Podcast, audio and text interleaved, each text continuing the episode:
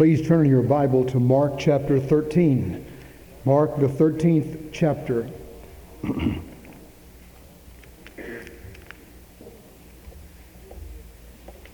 we begin with verse 24, Mark 13, 24. Now, we studied a part of this lesson in Sunday school this morning. I felt impressed to bring the message from this passage also. But in those days, after the tribulation, the sun shall be darkened, the moon shall not give its light, and the stars of heaven shall fall, and the powers that are in the heavens shall be shaken. Then shall they see the Son of Man coming in the clouds with great power and glory. And then shall he send his angels and shall gather together his elect from the four winds from the uttermost part of the earth to the uttermost part of heaven. Now learn a parable of the fig tree. When its branch is yet tender and putteth forth leaves, ye know that summer is near. So ye in like manner, when ye shall see these things come to pass, know that it is near, even at the doors. Verily I say unto you, this generation shall not pass till all these things shall be done. Heaven and earth shall pass away, but my words shall not pass away. But of that day and that hour knoweth no man, no not the angels who are in heaven, neither the Son, but the Father.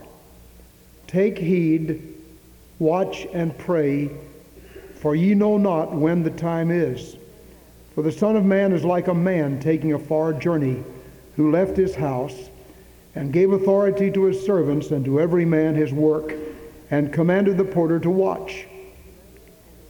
Watch ye therefore, for ye know not what manner, uh, what when the master of the house cometh, at evening, or at midday, or at the cock crow, or in the morning, lest coming suddenly he find you sleeping.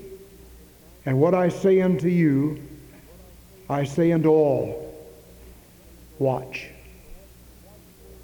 Perhaps the watchword of the church for these 2,000 years has been the same word Jesus gave to the disciples in the Garden of Gethsemane when he said to them, Watch and pray that ye enter not into temptation. The passage we have read from is called the Olivet Discourse. It is so important that it is given in full in Matthew chapter 24, Mark chapter 13, and Luke chapter 21. John says somewhat the same thing, but he sums it up in just a few verses in John 14, beginning with verse 1. It was the night before Calvary. And he had gathered his disciples together and he was telling them about his decease on the cross. Their hearts were troubled, there were tears. And Jesus began to say to them, Let not your heart be troubled. You believe in God, believe also in me. In my Father's house are many mansions. If it were not so, I would have told you. I am going to prepare a place for you. And if I go and prepare a place for you, I will come again and receive you unto myself, that where I am, there ye may be also. And whether I go, you know, and the way you know. And Thomas said, Lord, we know not whither thou goest, and how can we know the way? And Jesus said, I am the way, the truth, and the life. No man cometh unto the Father but by me. He was in that passage saying, There is not a Jewish way and a Gentile way, a Muslim way and a Christian way. There's not a Baptist way and a Catholic way and a Methodist way and a Church of Christ way. There's only one way. It's the way of the cross.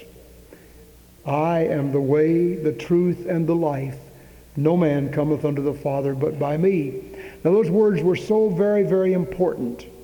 He was speaking of his return. There are many passages in the Old Testament that speak of the second coming of Jesus. Many times the prophets as the Holy Spirit would reveal this to them, would see the peaks of the first coming and the second coming, and it would all be in one verse or in one paragraph. Some of that is true in the New Testament when we deal with prophecy.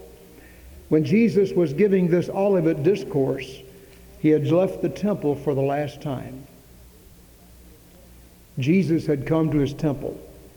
In Malachi chapter 3, the messenger of the covenant shall come to his temple suddenly. And he did. John chapter 1 tells us he came into his own, and his own received him not. But to as many as received him, to them gave he power to become the sons of God, even to them that believe on his name. John also adds, In the beginning was the Word, and the Word was with God, and the Word was God. The same was in the beginning with God, and without him was not anything made that was made. And so it would be correct to say, In the beginning was Jesus. And Jesus was with God, and Jesus was God, and without Jesus was not anything made that was made. And so when Jesus walked through that temple, it was God walking through the temple. He came unto his own, and his own received God not. But to as many as received him, to them gave he power to become the sons of God. And when he walked into the temple during those days, when he walked in the flesh, they gave him a hard time. The religious leaders of that day, the Pharisees and scribes, were always trying to catch him in something. And they rebuked him and, and they tried to catch him, and they were telling others if he really casts out devils at all, he does it in the name of Beelzebub, the prince of devils. They made fun of him, they poked fun of him, they did everything they could do to God. You see, the only way we can really know God is to know him through Jesus Christ. And when people tell you they know God, but they don't know much about Jesus, you can just write it down in, their, in, in your mind. They don't know God at all. Because the only thing we can know about God and really know God personally is through Jesus. And when Jesus came, they were not expecting him to be like that. They didn't expect God to be like that. Now, Jesus is talking about his second coming. And he says, Watch and pray, lest you be so taken up with the things of the world and you assume that this world is your home. You forget that you're a stranger and a pilgrim. You forget this world is not your home. You have a heavenly citizenship with the Father. And so you get so that you become a settler here. And you like the things of the world. And you enjoy all the pastimes and the amusements and the pleasures of the world. Jesus said, Watch and pray, lest ye enter into temptation. Now let's look specifically at what he was saying, beginning in verse 28. Learn the parable of the fig tree. When its branch is yet tender and putteth forth leaves, ye know that summer is near. So ye in like manner, when ye shall see these things come to pass, Know that it is near, even at the doors. Verily I say unto you, this generation shall not pass till all these things be done. Heaven and earth shall pass away, but my word.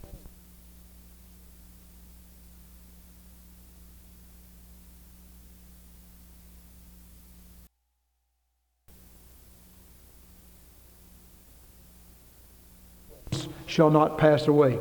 That same thought is repeated in Matthew and in Luke. And in Matthew, he says, Now learn the parable of the fig tree.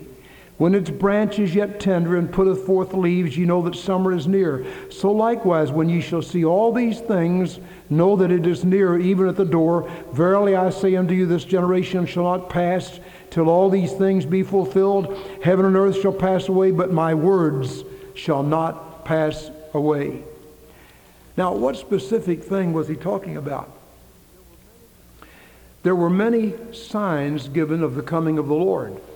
One of those signs is buried deep in the heart of Ezekiel.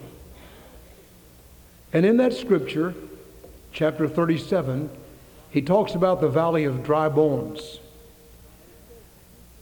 And he says, Ezekiel, son of man, come out and prophesy to the dry bones of Israel and say to them, Come a knitting. And you know the Negro spiritual about bone knitting to bone and sinew to sinew, so on and so on. And what he was saying is, Israel has died. They're buried. The nation is gone. They have sinned grievously against God. But there's coming a day when God will bring them from the east and the west and the north and the south, and they will be regathered into their own homeland. Many of you who were alive in 1948 saw this happen. In May of that year, Israel became a nation for the first time in many, many years, perhaps 2,500 years. There was a little time during the interbiblical period under the Maccabees that Israel seemed to be a little nation for itself, but soon it was gone again. And not since the Babylonian captivity in 585 BC, when Nebuchadnezzar and his troops marched around Jerusalem, and Jerusalem was besieged for two years, and inside they ate their children their little babies. They were so hungry. And finally, the walls came tumbling down, as it were. And Babylon ruled Israel. And the chief people of that nation were taken to exile, among them Shadrach, Meshach, Abednego, and Daniel, and others. And Israel was no more a nation.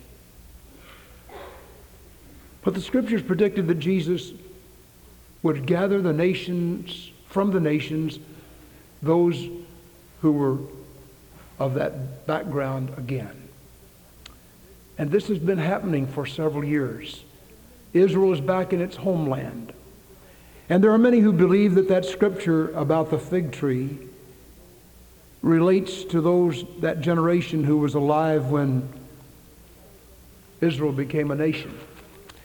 And he says, That generation shall not pass away until all these things be fulfilled. I do not know what a generation is. Some believe it's 20 years, others believe it's 40 years, others 50.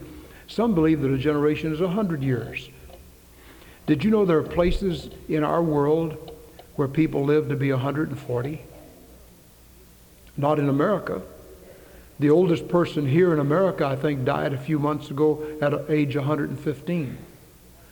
But there are places like in Tibet and in the high, dry lands of that Asian area where people live to be 120 and 140. And so some have wondered if the generation spoken of here is 100 years. Very possibly. My mother lived to be 99. There was a man in our city who was driving his car when he was 112. He's gone now. We don't know what a generation is. What we need to note is let's watch and pray. Jesus is coming again. I don't know the day, I don't know the hour, but I want you to notice what he says.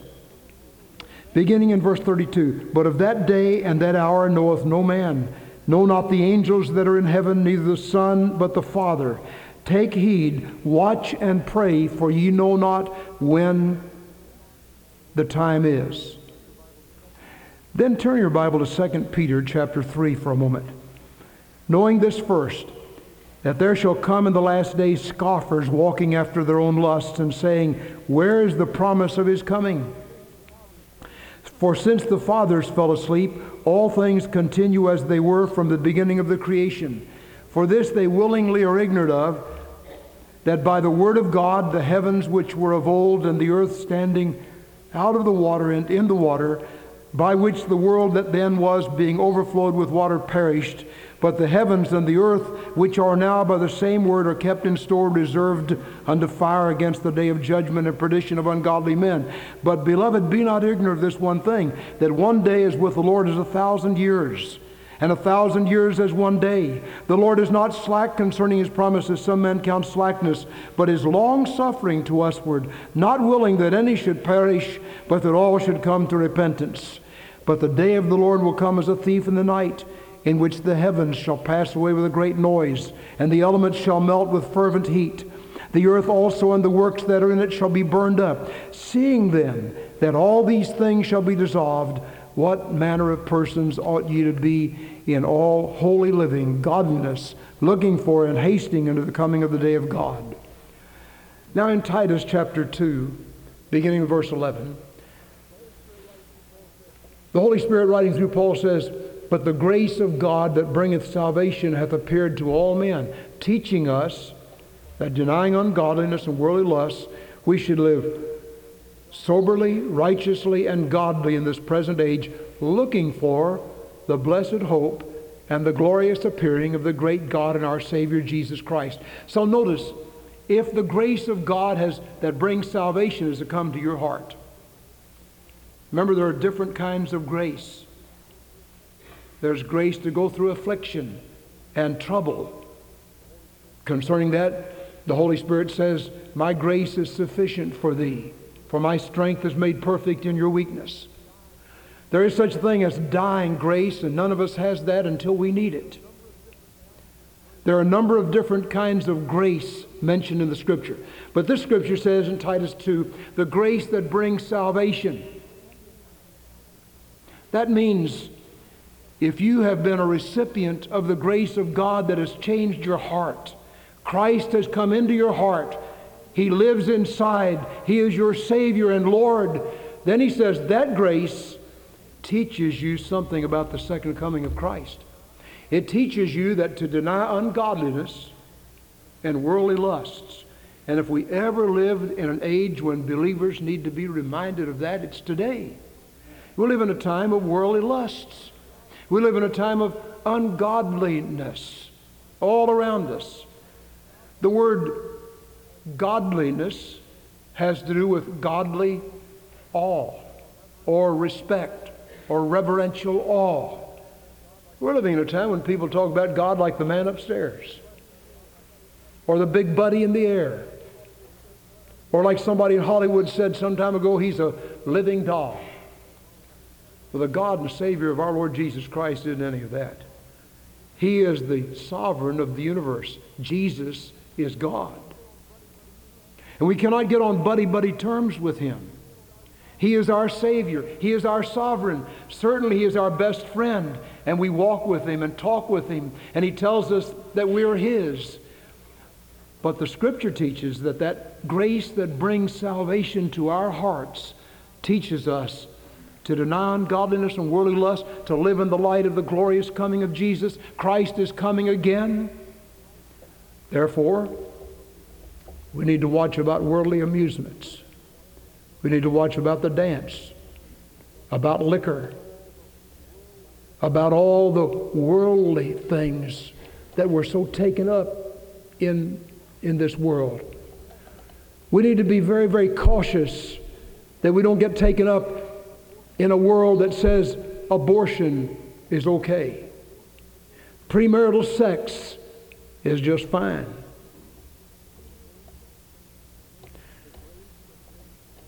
The grace that brings salvation teaches us that denying ungodliness and worldly lusts, we should live soberly, righteously, and godly in this present world, looking for the blessed hope. I don't know the day Jesus is coming, but he's on his way. He may be at the door today. Christ is coming. I had a wonderful pastor when I was growing up. I don't like to confess my sins openly. I confess them to the Lord all the time, every day. But one Sunday night after I got saved, I skipped church and went to a picture show. I've always regretted it. A lot of people make Sunday fun day and picture show day and ball game day. Well, my pastor taught me that wasn't wise or right. When he saw me later, and that was a great big church. I don't know how he knew I wasn't there. They had, they had about 2,000 in, in, in the service every Sunday. Always had 1,500 to 1,700 in Sunday school. This was back in the 30s and 40s. But he knew I wasn't there.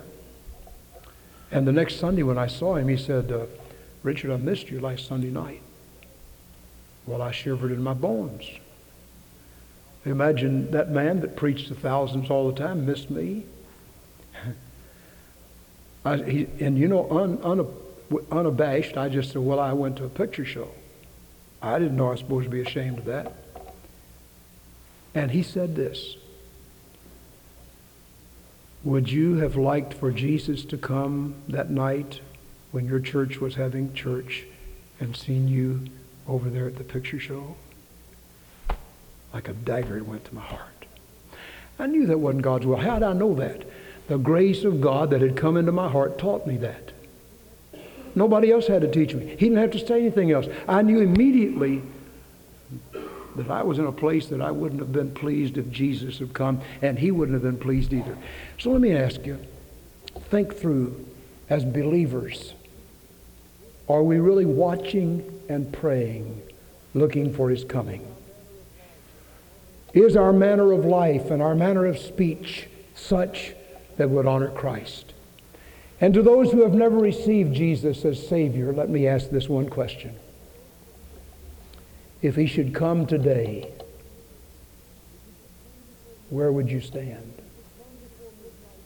If he should come before midnight tonight and you're in your sleep, the scripture says one shall be taken, the other left. Would you be taken to be with him or would you be left? Without the wedding garment of Christ's righteousness, you would be left. And so let me plead with you today. If you've never been saved, you've never given your heart to Christ, you're not positive you'd go to heaven if you died tonight, would you just now open your heart and receive Him as your Savior and let Jesus come in? May we pray. Every head bowed, every eye closed. Remember that Jesus died on an old rugged cross for our sins. There at the cross, God in Christ was reconciling the world unto Himself, and He died for your sins and my sins. What are you going to do with Him today? Our Father and our God, we pray that somebody here today in this place would open his heart to Jesus. And this would be the beginning of a long life of service, a day that would be remembered in heaven. We pray in Jesus' name. Amen. Let's stand, please. Turn to your hymn book, number 338. The Savior is waiting to come to your heart. Would you let him come in today? Why not just now open your heart to Jesus? The invitation is very simple. Number one, if you've never been saved, would you come and let us talk with you about how to be saved? If you're not sure, come and we'd like to explain it from the Bible. If you have been saved this week or sometime and have never had opportunity to confess Christ openly, you need to come. Walk down this aisle. Stand here with me and let me tell the church in a few moments here's somebody that's given his heart to Jesus. Or whatever God has said to your heart. Maybe there's somebody here who has been saved but not been baptized. Or your membership is in another church and God wants you at Glendale. Or there's a need for a renewal of your covenant. Do what God tells you to do. While we sing, while we pray, will you come?